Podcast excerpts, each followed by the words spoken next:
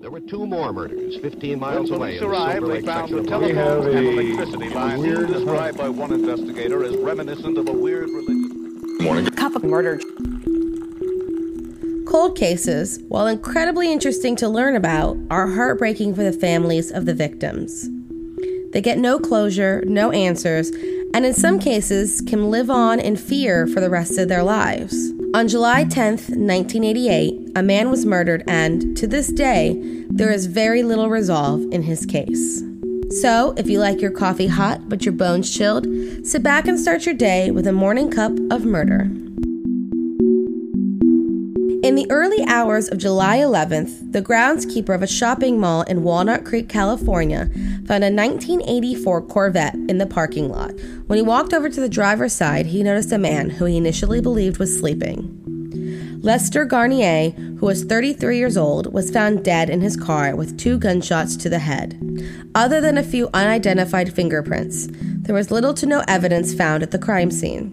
This is what authorities knew about the murder. On July 10th, Lester left his home to meet friends. 20 minutes later, he called and canceled, claiming it was getting late. But his whereabouts between then and when his car was spotted at the mall parking lot at 11:30 p.m. are unknown. That is when a carpet layer working next door heard what he thought due to 4th of July just passing were fireworks. He then saw two women leaving the area where Lester would be found the next morning, getting into two separate cars. Another witness, who was able to help create a composite sketch under hypnosis, saw a woman exit Lester's car from the passenger side, walk over to the driver's side, look in, and then walk away. The sketch was shown to the first witness, and he believed it resembled the shorter of the two women he saw that night. Why would someone kill Lester Garnier? Well, his profession would seem to give cause for his elimination. Lester was an undercover vice cop who worked in the San Francisco area.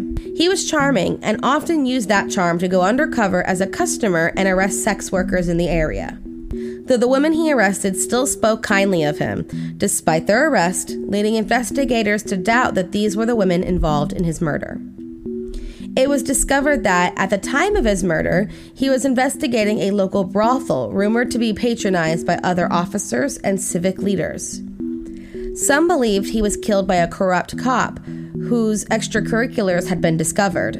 The gun used in the murder was a backup gun that some officers carried.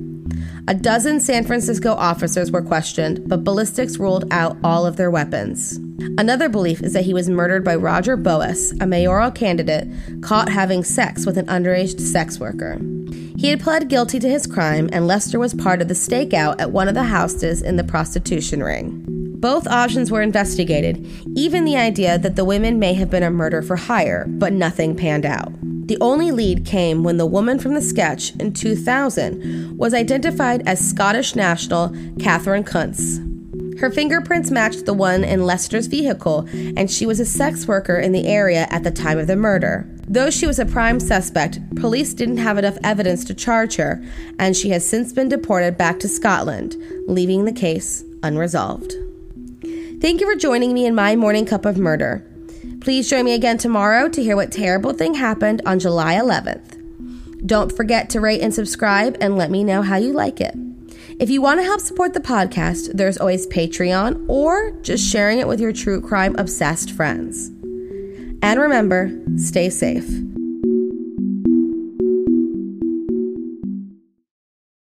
Thank you for listening to Morning Cup of Murder. This is a daily podcast that tells you what happened on this day in true crime history. In short, easy to listen to episodes that you can finish on your commute or while you enjoy your morning coffee.